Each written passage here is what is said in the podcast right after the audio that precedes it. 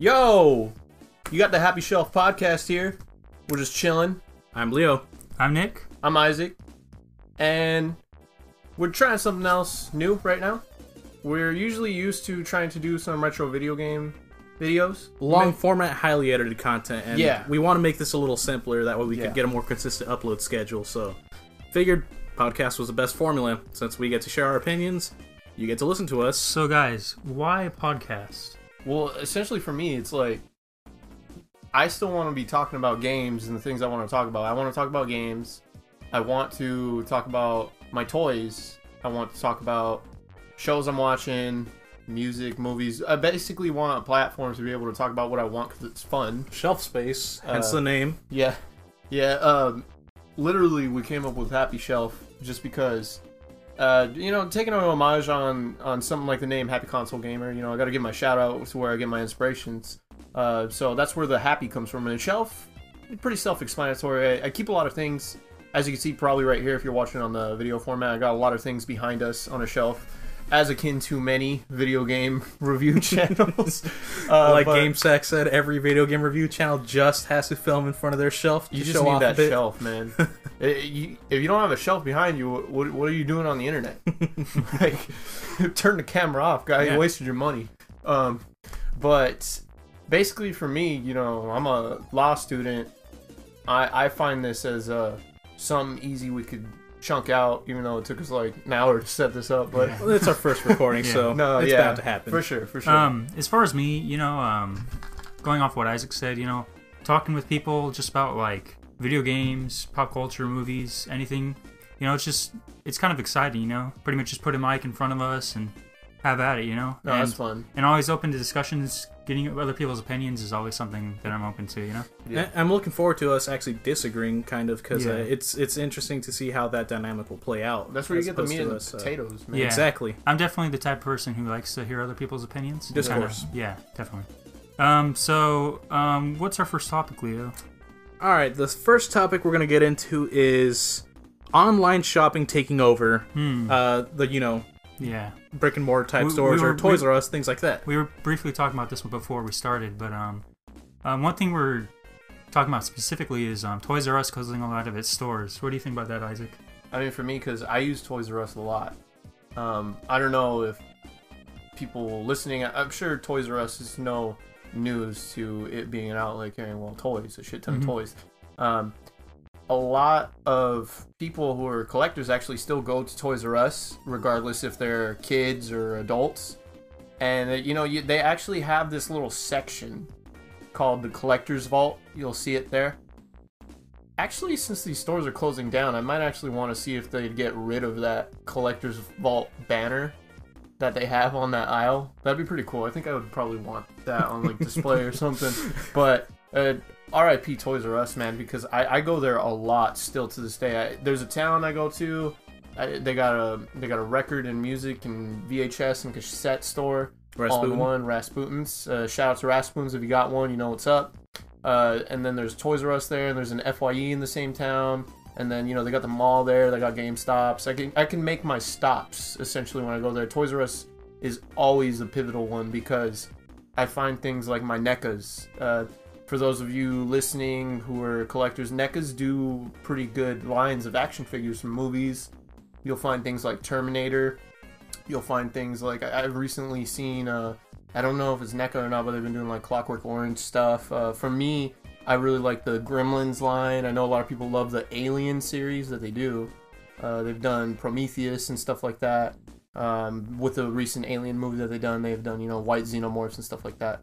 But uh, for me, it's I love it because it's like kind of a pseudo online shop. Being it, it's like stuff I feel like I would have only seen online, but for some reason it's here physically in front of me. Yeah. Um, what do you, what's your take on that, Leo? I'm admittedly part of the reason why it's closing down. To be completely frank, uh, I never go to Toys R Us because, uh, uh, frankly, I think they're overpriced. And uh, honestly, if I'm the type of guy where if I see it uh, online and it's cheaper, I'd rather do that. And sure, I have to wait the shipping time, but uh, if I'm saving myself a couple bucks, that ends up adding up over time. So because of that, and the fact that I almost never go to Toys R Us in general, despite the fact that uh, their prices are a little exorbitant in my opinion, uh, it just kind of came to be an equation where I just ended up being the bottom line as to why exactly they're closing down. Yeah, I think we're all a little bit guilty of this in this day and age with like Amazon and pretty much any online shopping. I mean, you know, um, it's pretty easy to you know just to go buy something online, but um, I think down the line when a lot more sto- stores close, like um, Toys R Us for example, or GameStop, we're gonna definitely miss that experience of going into a Oh, store and just browsing. You know, Yeah. There's Yeah. a YouTuber I watch, uh, Matthew Brando. Um, he uh, go check him out if you're listening to this. He's got maybe in the 10,000 subscriber range, but uh, during the Jurassic World line, he was doing reviews essentially on all the toys. Uh, quick synopsis: He's very critical. If he doesn't like a toy, he's not afraid to let you know. Um, besides that, he was actually he did a video on what he thought was the primary reason for Toys R Us closing down. Because going off what Leo said, you know, he was saying that their prices are a bit too much, and I do agree. At, at times, I feel like I'm spending five more dollars just because I want the toy right now. But at the same time, sometimes shipping isn't always free That's on true. certain websites. You know, you got sites like ToyWiz who are charging you Toys R Us prices plus shipping. You know, there's stuff like that. But at the same time, it's like Toys R Us, you get it right then and there. But they really need to learn how to appeal to the consumer. Why are we shopping online? It's easy. You can do it in your bed. And look at this. It's twenty dollars online, but in store it's twenty four ninety five. does Yep. does Toys R Us price match? I don't know, honestly. I know they I- got like rewards programs. I want to say they don't price match, especially now that they're uh, in such a dangerous place. They want to be making as much profit as humanly possible. They have a credit card you can apply for where uh, it's a Toys R Us credit card that gives you a discount on every purchase. I can't remember if it's somewhere around 10%, something like that. But along that line as well, they also have this program where I believe it's every $100 you spend, you get like a $10 Hmm. coupon. But it's like that t- $100 is going to come by quicker because they're already charging you what seems to be at least like 5% more than other places. Yeah. Um, I know a lot of people talk about like the idea of GameStop closing down, like Mhm. kind of like how Blockbuster did after a while after Yeah. you know Netflix took over those kind of things. How do you guys feel about that? You know, I I've mean, never thought of that, honestly. um, That's something I haven't given much thought to either. But We I saw think- Game Crazy die. But Yeah. that's because GameStop was a much more populated uh, store. Well, well, the, the, the thing, the reason why I say this is because um, if you look at the revenues that GameStop has made over the years, like year by year, the revenues are going down, and that's kind of an indicator. Like, um, you know, for us, you know, we're collectors, we like Yeah. physical games. Yeah. But the the average consumer nowadays, like, if you think about it, like, kids in middle school and um, younger than that probably don't really care about physical games as much as we might. You know. and on top of that, for like uh, parents buying games for their kids, why would they take a trip to the store whereas they could save that gas money and just buy it for them digitally? Especially if uh, a lot of the games that come out digitally tend to have some sort of discount applied to them. Yeah, I know. Um, GameStop was trying to do that kind of like their own. Um, do you remember what, my, what it was called, Leo? It was like it was kind of sort of similar to a rental service where you pay a. Oh, I don't remember what it was called, but I know what you're talking about. The uh, it was the service where you get to rent six games over a period of six months, and you get to keep one of those six for free. I think I think you pay no. It was actually you pay sixty bucks um, for half a year, I believe, and then you can rent as many games as you want as possible. But at the end of the duration, you get to keep a, a, a free game, pretty much. So essentially, yeah, It, it, and I think that's a pretty cool little system because uh, you're paying the the price of one game to, to play as many games as you want, and on top of that, the one that you enjoy the most is the one that you get to keep.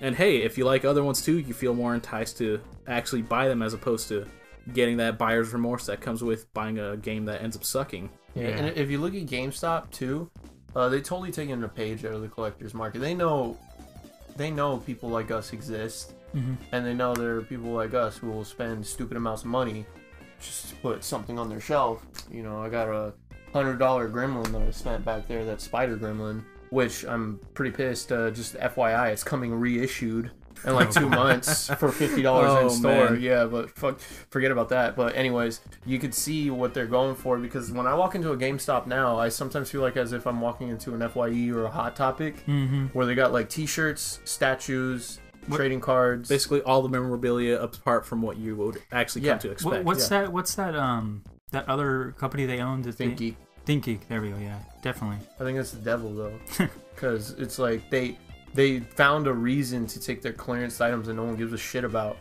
to kind of gouge you with because I don't I don't know who I blame Loot Crate for all this stupid like if I give you five random things it equates to one really good thing.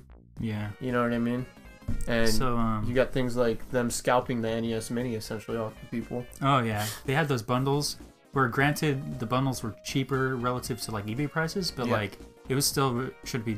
It's not really just. It's like look at me, I got a fucking lamp that looks like Mega Man's gun, but I also got Especially because if you think about it, uh, the NES Mini, NES Classic Edition, whatever you want to call it, retailed for sixty dollars, and they'd include an item that was being clearance at a GameStop for about five to ten dollars, but they make that forty dollar price hike so that they can make it go to hundred dollars, or in some cases a lot more than that. Yeah. GameStop's weird with stuff that they clearance. I don't know if you ever looked through the clearance stuff, but the there's like this company. I don't know what company it is at the top of my head, but they essentially do Legos of Pokemon, and they're still. I'm guessing they're successful because they're on their second wave right Hmm. now. Uh, but their first wave included the likes of Charizard, Gyarados, Pikachu, Wartortle, Bulbasaur, uh, the starters essentially from Gen One. And right now they're currently on Series 2, and they got stuff like Blastoise and Snorlax and Munchlax. But I went through the clearance stuff one day with my girlfriend because she was uh, getting itch to build some Lego stuff, and I know that they had some Pokemon stuff at GameStop. And I went there, and for some odd reason, only the Charizards were clearanced, and they had like a sale. It was like buy one clearance item, get one free if it's like same or lesser value. So I went in with the intentions of buying her Charizard in general because I kind of wanted to build that with her. I thought that would have been fun. I like Pokemon. She wants to build this little Lego thing. And we went in. The guy told us Charizard's actually on clearance, and it's buy one clearance, get one clearance item for free if it's equal, equal or lesser value. But they were weird about it because it was like Charizard was clearance, but Gyarados wasn't, and some of the cheaper sets such as Pikachu, Ivysaur, Wartortle, they weren't clearance. And I was kind of confused as to that because it was like you got Charizard, who is one of the main, I would say, mascots. If you ask a lot of people that have played Pokemon before, they would probably say that one of their favorite childhood Pokemon was probably Charizard. Mhm. You know, up there with Blastoise and stuff like that. But I was just like, why is Charizard clearance, but not Pikachu, War Wartortle, all them? I was getting the Char- two Charizard sets for cheaper than I would two Pikachu sets. Hmm. You know what I mean? Um, so do you guys want to continue with this topic? Move along. Have anything else to say about it? Uh, personally, I think we should, we should move on to the next item on the shelf. Okay. so what's next on the shelf, Leo? Um, Next on the shelf, we have actually a very similar topic: the future of gaming. So do you Hmm. guys want to include contemporary gaming briefly, and then go into future where we might see it going, or just It's all on Let, you guys. let's start retro, go contemporary, and then that's a good future. point. That's a good point. So any of you want to start with retro?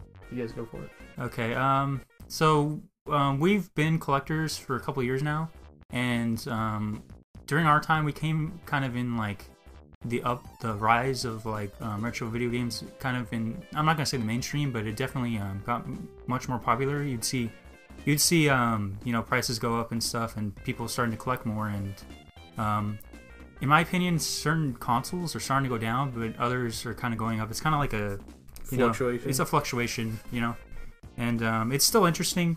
You know, we still collect and such, but it, it's interesting to see how like the market um, has changed over these last couple of years. and admittedly, because of the a lot of the systems that I have interest in are frankly expensive, it's got me to kind of slow down on them and uh, uh, collect for a lot of these more modern systems. Because uh, something like the Sega Saturn, uh, there's only like a couple games that I would like to get at the price that they are available now, and most of the ones that I would want are ridiculously expensive. Why don't you talk about the sale you just experienced? Uh, what sale exactly? Uh, there was one where you were you were buying a lot of games that would be at GameStop right now, or some that were a little bit cheap, but not I would say cheaper, but some that were like previous gens. But there were games that you saw that would probably be currently in GameStop that you were getting for a, a fat steal. I'm sorry, I'm still struggling to remember that. Square Enix? Oh, the Square Enix sale? Jesus Christ, Leo! How Yeah, I should how have- many yeah, I should have. have you made recently? I, I haven't made that much, but for some reason I just wasn't thinking about the Square Enix sale. Okay, so for those that uh, don't know, around February 14th through all the way through about February 20th, Square Enix was having a sale for their anniversary. I believe their 30th anniversary, if I'm not mistaken. And uh, in that sale, uh, they were having many items at up to 80% discounts. So because of that, you could get PlayStation 4 and PlayStation 3 games for $4. dollars Mm-hmm. PlayStation 2 and PlayStation P, uh, PlayStation P, uh, PlayStation 2, PSP. PlayStation P. Yeah. I'm gonna start calling that now. oh my god. Hey, you playing your PlayStation P Vita, Leo? the Vita? I mean, Um, okay, so PSP, PlayStation 2, and PlayStation 1 games were at three to two dollars. Yeah. With every once in a while them being four. Collector's editions for PS3 and PS4 games were at anywhere from like six to twenty dollars. let me tell you, that's where they messed me up fat. dude. Yeah. Like, I saw collector's editions.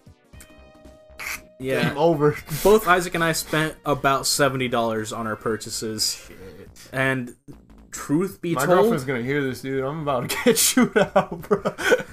uh, My girlfriend's gonna hear this. She'll be like, "Where'd that seventy dollars go, huh?"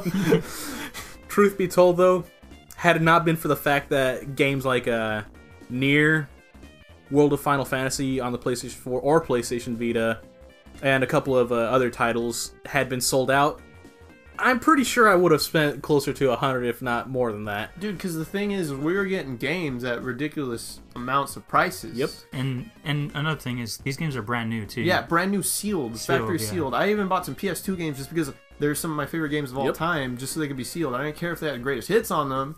They're sealed. FF10, Kingdom Hearts 1, 2, sealed. They're gonna be now in my collection. Granted, they're gonna have that stupid red label on them, I- I- but fuck it. A little bit of side note. It's never really bothered me like the collector's edition, or um, not collector's Greatest edition, hits? greatest hits variants and such like that. The Except only on one that PS3. the only one that really bothered me was the uh, Nintendo Selects because it Oh, on Nick, the Wii on the Wii U specifically because Yeah, the blue box does not mesh with the red label with give the your piece on them, Nick. border. Um. You're you're the only one out of the three of us that owns a Wii U. Yeah, So- I'm. I own a Wii U, and I have like I'm gonna say like 24 games for it. Pretty much, that's pretty much all the good games I would say. I have some couple, you know. I have Sonic Boom. That's not a great game, but um, as far as like the um, Nintendo Selects, um, it, it really clashes with the blue, um, the blue cases. Like for example, with the um, 3DS Nintendo Selects, I think they look fine. Same with the Wii ones, but they're just it's so ugly. It's What are your favorite greatest hits looking? honestly, um, I like the simplicity of the GameCube ones, like Oh, the, the yellow border. Like I know a lot of people don't like that. No, those are nice. I like those. I gotta go with a controversial one. Let's What? hear it. The PlayStation 3. Dude, hey, shout out to Radical Reggie. Um, Leo, what was Reggie's idea? Reggie's idea was um, taking the red boxes from PlayStation 3 Greatest Hits games, and uh, if you're not a fan of Greatest Hits titles, taking out the label, the game, all that such, and giving them to horror games. That way, it gives it that more horror, blood, grotesque aesthetic. Your Resident Evils, your Silent Hills, all that. Uh, We uh, actually ran into Radical Reggie at the Portland Retro Gaming Expo last year. Super nice guy. Super nice guy. If you ever see him, get, go talk to him. He, he loves to talk to people that know who he is, and that's always fun because it's like, dude, I watch your stuff. I enjoy your stuff, and he's like, I'm excited to hear you say that. Hold on, uh, I just want to, if you're comfortable with it, tell the audience what you told him the very first time you met him, not last year, but the year before that. What did I tell him? Oh yeah. So, if any of you have ever watched any of Reggie's content, he loves anime, waifus, otaku stuff. Basically, you know, in lesser terms, weeb stuff. And no disrespect to anyone who finds themselves aligning with the term otaku or anyone who loves anime, because I love anime. If you're watching behind me, I got a shit ton of VHSs right there. A lot of them are anime. I got Neon Genesis. I got Cowboy Bebop. You know, I got Ghost in the Shell. I got all kinds of stuff that I just love there. Devilman. Uh, I, I spent fifty dollars on a Devilman soundtrack, which is a beautiful show on Netflix. All right, get back try on track. All right, so uh, basically, I called Reggie a weeb without calling him a weeb. I was like, "Yo," the first time I met him, I was like, "I'm." I'm happy to have someone like you on YouTube, you know, just talking about weeb shit like waifus and video games. And he was like, "Man, that's what it's all about." Like that's what he told me, and it was like one of the most like genuine responses ever. He's a Oh, yeah. nice guy. You, you know, whenever you um, whenever I mean, obviously we're a fan of a lot of these YouTubers. When whenever you like um, think about meeting somebody in general, you have an idea of how them like how it might go down. But Yeah. like, gen- um, for the most part, I've never interact like the people we've interacted with have never been bad by any means. But like Reggie was very genuine, and he was like genuinely happy to see us, which was great. for sure. I just realized that we got extremely off topic from the uh, Oh, well, let's initial. slide back onto it because we were talking about the future of gaming, and Yes. we were talking about the the Sega Sega Saturn. Yeah. My opinion is is like, what if it goes and takes a turn of the route? Let's look at things like music collecting. All right? let's look at that. What what, is, what has happened? We've seen people go all the way back. Let's take it back. You got the record, you got the eight track, you got the cassette, you got the CD, and then you got digital. And then CDs were still being produced, but at some point you started seeing records coming back into production. And then at some point you started seeing cassettes come back into production. and even strangely so, uh, I've seen not nearly to the extent of vinyl, and definitely not nearly to the extent of cassette or either of them. Um, every once in a while you'll see an eight track be produced like no, a- yeah, yeah, yeah, totally. Uh, Uh, actually, the band Ghost, the shirt I'm wearing right now, they released a live album recently on eight track, and that was just something that I thought was funny. And even funnier than that is also that uh, a band I can't remember their name. I I don't think I've ever heard of them, but uh, um, they released their album on VHS, and it's just a little funny. I think. Um, the thing about like um, we were talking about how there's kind of a fluctuation of like um Trend. trend yeah like um like i was sometimes i think like will these games hold value down the line i think certain ones will no, no, because if you look, they totally are marketing to people just like us. Because you'll see like people like limited run games making physical stuff. You see these. I don't remember off the top of my head, but there's a subscription based service where essentially once a month they'll send you a game that was only supposed to be released digitally, but they'll release it as if Indie it were- box. Indie box. There you go. And they'll release it as if it were in box, and it has like this sort of motif as if it's some sort of collector's edition.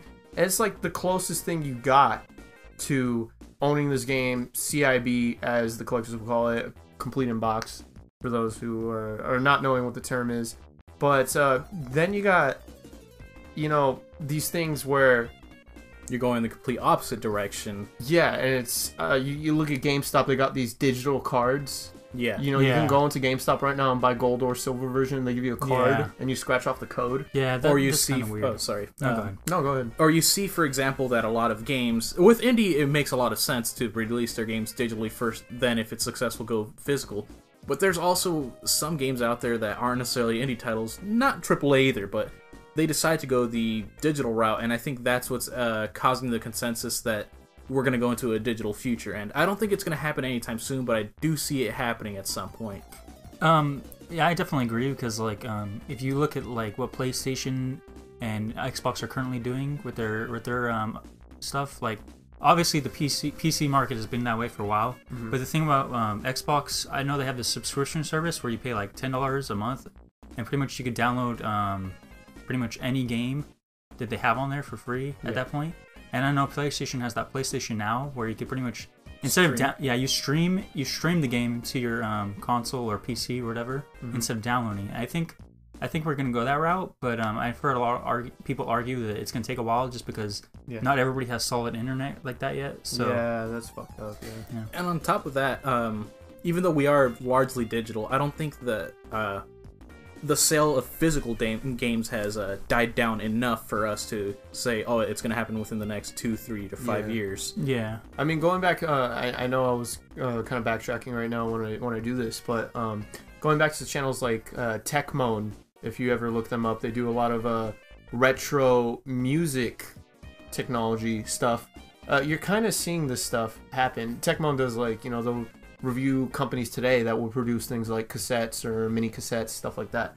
Um, you're seeing that kind of happen. You see these companies releasing Street Fighter physical again. There's a Nintendo 64 game that we never got that was released on PlayStation. I believe it's called like 40 Winks. oh, not sure. oh, I Yeah, know what not you're talking yeah, about. yeah. I There's a new it. Nintendo 64 game essentially being mastered and remade, or not remastered and remade. If it's gonna be on 64, it's not remastered. It's and being remade. Muddy Ported. textures It's and being all. ported. It's being ported. But essentially, the fact of the matter is, the Nintendo 64 came out in 1996, and we're getting a new game for it if it comes out this year in 2018. And that also brings me to a weird point, probably my favorite point about uh, the future of video games is that old is new again. No, yeah, Yeah. You see It's- companies it's like- like, like like I said with with with the music thing. The only reason I bring it up is because it's like, as long as people have an interest, that's where there's going to be Yeah, a direction. exactly. Target's been selling records, vinyl, Exactly. vinyl. Wherever there's market, people will gravitate to. You I'm know? just waiting for people to start selling cassettes again though, because I have a fat see- cassette collection. You see companies like Retrobit, for example, uh, teaming up with Sega, and the possibilities of, of that are actually pretty interesting. But some that I think are definitely going to happen are, for example, uh, reproductions of old games, or if not that, then uh, bringing physical copies of games that are now, uh, um, like, uh, were either exclusive to Japan or are some of the homebrew hack types to a fast, actual physical format, and that's very interesting and intriguing to me. Yeah, I definitely see like, for example, like how you brought up the um, the thing with Retrobit and Sega. I, I definitely see them going into like manufacturing like um, clone consoles, and I think down I think down the line you'll see um you'll say this see the same thing with like N64. But the reason why the N64 hasn't happened was because they still have the patent to it. So like that's why there's so many NES and Super um, Super NES ones. So down the line, once some of the patents um, expire, you'll see much more clone consoles. And we really haven't seen any for like the CD-based systems yet, so it'll be interesting to see how those come. I guess that kind of leaves us into a good transition to talk about what's next on the shelf and is many consoles you would like to see be done. Personally, number one uh, mini console would be um an all-in-one Sega CD 32X Genesis. Ooh, Yeah, that that would be pretty great. And this is just man. this is me just being a videophile, but please, please do not just do that composite garbage. Have it. I know It's- RGB is it's- impossible, but have it do HDMI. It's gonna. I'm pretty sure nowadays most of them are doing HDMI, which yeah, is man, great. the yeah. NES Yeah. straight up goes on. Now, are you guys talking about? Are you referring to a mini, like as in the NES, the NES Classic, or are you talking about like a clone console? I guess I'm just talking about clone consoles because I guess the mini part is just a gimmick, right? yeah, just a small form Yeah, factor, 'cause, easy like, access. To, I wouldn't care if they like redid a PlayStation and it were the same exact size, but it still had a library already downloaded onto it. Yeah. Yeah. Definitely um one I would look forward to is like um I would look forward to like a Dreamcast because Ooh. because um Sega in general, man. yeah, um the thing about the Dreamcast is obviously in North America it was not only out for a couple years, but I think it, it has a really good library, especially like considering most of them are first party for how long it was out for. But I think um, if you were to make a clone console or have it kind of like the games installed, either way, I think that'd be kind of a good um, a good thing to go about because a lot of people remember the Dreamcast. You know, like even people who aren't gamers, they'll they'll remember it even though they might not. It's like one of your favorite consoles now. Yeah, it's it's up there. Um, usually that and the GameCube are my favorite. Definitely, definitely that generation is one of my most remembered in um, in gaming for sure. and what about you, Isaac? Clone console? Dude, kind of going off of, uh, I'd say the 64, but it almost seems inevitable at the rate Nintendo's going. That it's already going to happen. Yeah, it, I kind of almost want to just not include any Nintendo console because it seems as though those are in their line of vision at the moment. So I would probably say something along the lines of, you know, going off of what you were saying, something the CD, Sega CD based type. Because I love the Sega CD, I love the 32X. My biggest problem was um, the Sega Frankenstein, as I would like to call it. The You know- Tower of Power. Yeah, you know, having my Sega CD connected to my Sega Genesis, connected to my Sega 32X. Maybe if there was something that compiled them all into one, and it had a library of games along with also being able to play the physical ones. But um, I actually learned something through commenting on YouTube stuff. I believe there was a, a video Norm, the gaming historian, did, and I was commenting on it. He was essentially talking about a similar subject. Essentially, what would you want to see in a clone console? And I was bringing up that I would like to see essentially a compilation of all three of them into one that could also read physical. Yes. But uh, they were saying that the rights were dispersed between Japan, Sega, and Sega of America, with the 32X and the Sega CD being Japan holding the Sega Hmm. CD and America holding the 32X. So not only would you have to get the okay from like one of them, you have to get the okay from both. And this is like kind of a weird line where all of a sudden it's like you got this one company you think would just be able to say, okay, let's do it, but both of them would have to say yes, and they both kind of they would fuck each other over sometimes Yeah. that's you know true. so it's like ideally i would want a 32x sega cd Genesis clone console that could also read physical CDs and games. And I'm gonna add on to that. Maybe have like a little power-based mini converter so you can play Mhm. Sega Master System. Ooh. Phantasy Star. Yeah. Ooh, yeah, that's nice. Pretty much. Yeah, that that'd be great. That that'd be my ideal one. And if I can't get that, hold on, I PlayStation got- One. I, fuck I'm it. gonna I'm gonna interrupt you again.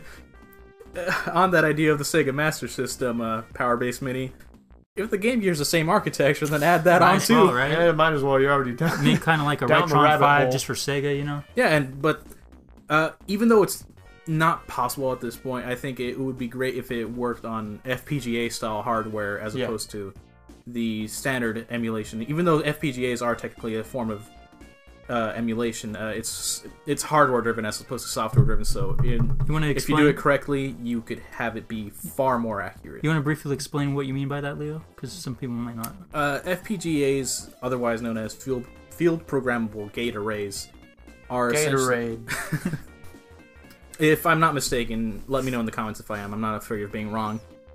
Um, are essentially not chips, but boards uh, that are programmable to mimic a certain type of hardware. For example, so you see things like the Analogue Nt or the RetroUSB AVS both be FPGA systems, and they're heralded as being almost one to one with the original NES, whereas a lot of clone consoles or emulators can be a little off, where it be the color, the actual emulation of the system, slow down speeds, any number of factors, and it's attributed to the fact that it's doing hardware emulation as opposed to sar- software emulation. So because of that, uh, you're mimicking an, enti- an entire system as opposed to mimicking how the game plays a system. So, you guys want to continue with this, or would you want to move along to contemporary stuff? Well, I mean, Nick, what would you want if you wanted like a clone console to come out? Well, I already said the the Dreamcast, and then obviously I would. I think the GameCube is obviously you know, but that's probably eventually down the line inevitable. It just we'll it- be like s- six more years, maybe. It We'll just it, GameCube the, the just the concept of having like disc based, um, you know, like clone consoles hasn't really came out yet, so it's kind Yeah. of We'll know. see it. It's, it's like going back to it. I, I really think we're we're reaching an age where video games are kind of reaching that market that music has reached physical Mm-hmm. media. Let me say one that I think is completely pointless to me, at least. The Game Boy Mini. Because it's already a pretty small form factor, and you're just making it even smaller. I think, if anything, it shouldn't be a mini system. It should be like a the. Game Boy co- home console or something like that. Well, you could call it the Game Boy Mini and just make it the fat Game Boy that they originally released and make it like the size of a Game Boy Color, but with a backlight. and add, and add kind of refine it, you know, Yeah. like you said, backlight, rechargeable battery, and just put some ROMs on there as well as a cartridge. Make it be able to play some, um, you know, GBA games somehow, but you'd have to incorporate triggers on the back somehow. And at that point, it might as well just be a Game Boy Advance Mini. Dude, these Yeah. bootleg companies are beating Nintendo to it. oh yeah, there's that. There's that. There, I forgot what it's called. It's like the Color Boy GB or some, something Yeah. like. It's like uh, oh, the GB Boy, I think. GB Boy Color? G Boy. I don't know, but anyway, it's pretty much uh, it's pretty much an aftermarket um, Game Boy Color, but it has a backlight built in. It's pretty. From what I hear, it, sorry to interrupt you. Yeah, like it's it's pretty pretty good for I mean being a um, aftermarket one from my hear at least. Yeah. I've heard it's resoundingly great. The only flaw I've ever really heard about it is that uh it's the screen isn't displayed in the correct aspect ratio, so because of that, for example, uh, you know the uh, pyramids in Super Mario Land, hmm uh, they would just be pixels going left and pixels going right down and they're single singular pixels, but because the screen is stretched, you might get little aberrations. Uh, it looks a lot wider and more rectangular than it needs to look. But apart from that, I've heard it's a it's an astonishing system for the price point and for what it is. Really. Yeah, I mean, I'd be kind of down to buy it, dude. It's just a, a clone Game Boy that has Yeah. games that everyone would love on it. You know, it saves me from having to buy some certain physical copies. Hell, I have a Revo K101.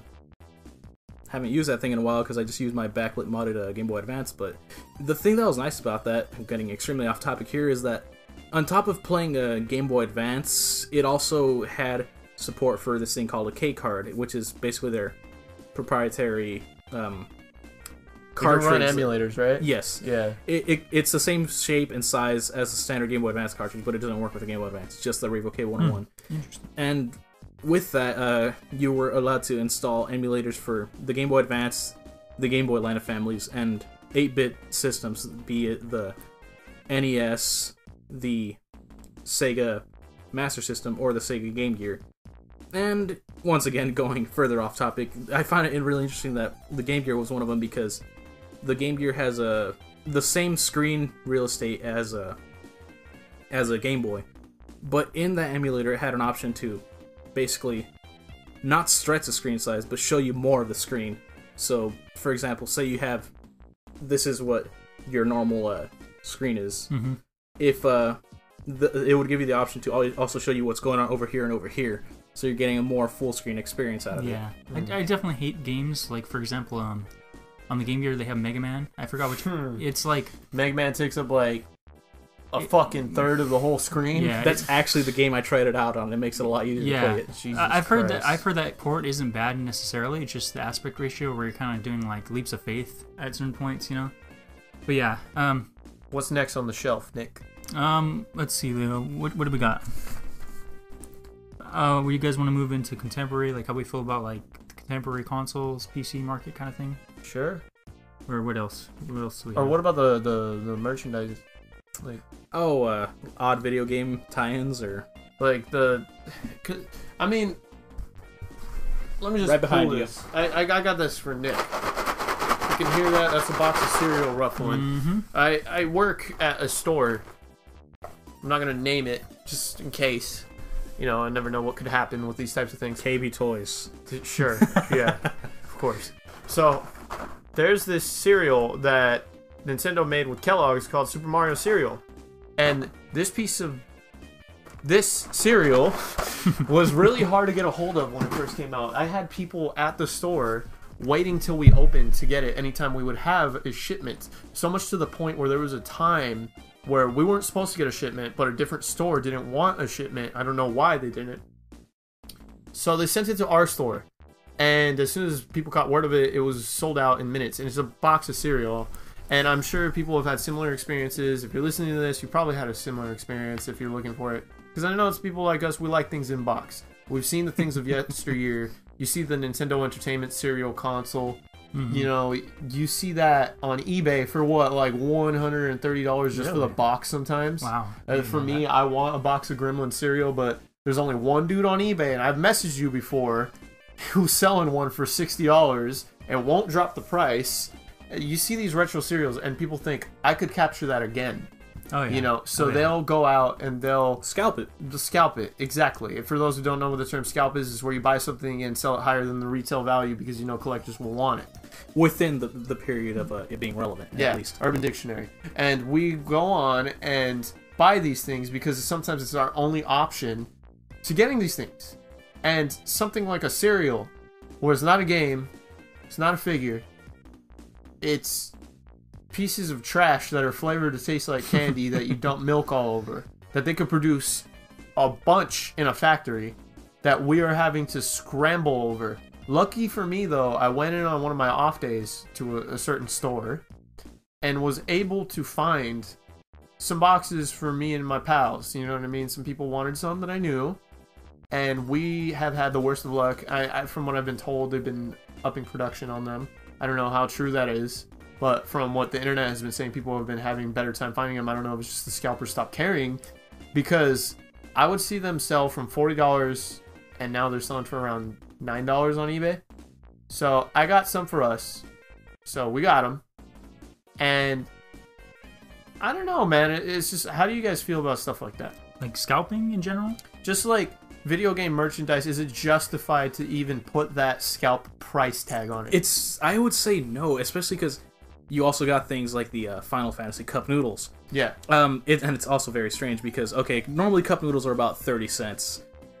I think uh, stores capitalize on the fact that they got that Final Fantasy brand because I saw them being uh, up to sixty cents for those specific ones, and they're all over the place. Don't get me wrong. Yet still, if you get the three variants of the cup noodles Final Fantasy ones, uh, them being the lightning one, uh, the Warrior. Warrior of Light and the Cloud one, put them all together, you could have sold listings on eBay for something that would cost you what uh, That'd be a little over two bucks, eighty and cents. So that'd be one eighty. yeah, and then basically people sell them for about twelve bucks, sold listings. Wow. I didn't know that people were scalping those, man. That's, No, yeah, that's yeah. You got top ramen, dog. Yeah. It's practically cardboard that you add water to. But Hey, you put, you put a cloud on it, and it's like, damn, dude, like suddenly people care. I went ahead and bought a case for myself, bought some lightning ones, some Warrior of Light ones, and a case of cloud ones, and I spent probably like five bucks. But that's because, truth be told, I thought I was gonna use them. I thought they were all gonna have DLC codes for Dissidia, uh, which was uh, the Final Fantasy fighting game. uh, long story short, Dissidia doesn't have an offline multiplayer. So there, that's my piece with that. you can you can pick up your pieces on how I feel about an offline multiplayer that doesn't have multiplayer. You know what I mean? So, uh, the ramen thing is actually pretty cool because they can make so much of it. Um, if you really wanted it, you can get it now. But like Leo said, these things pop up on eBay still being sold for twelve dollars for the set.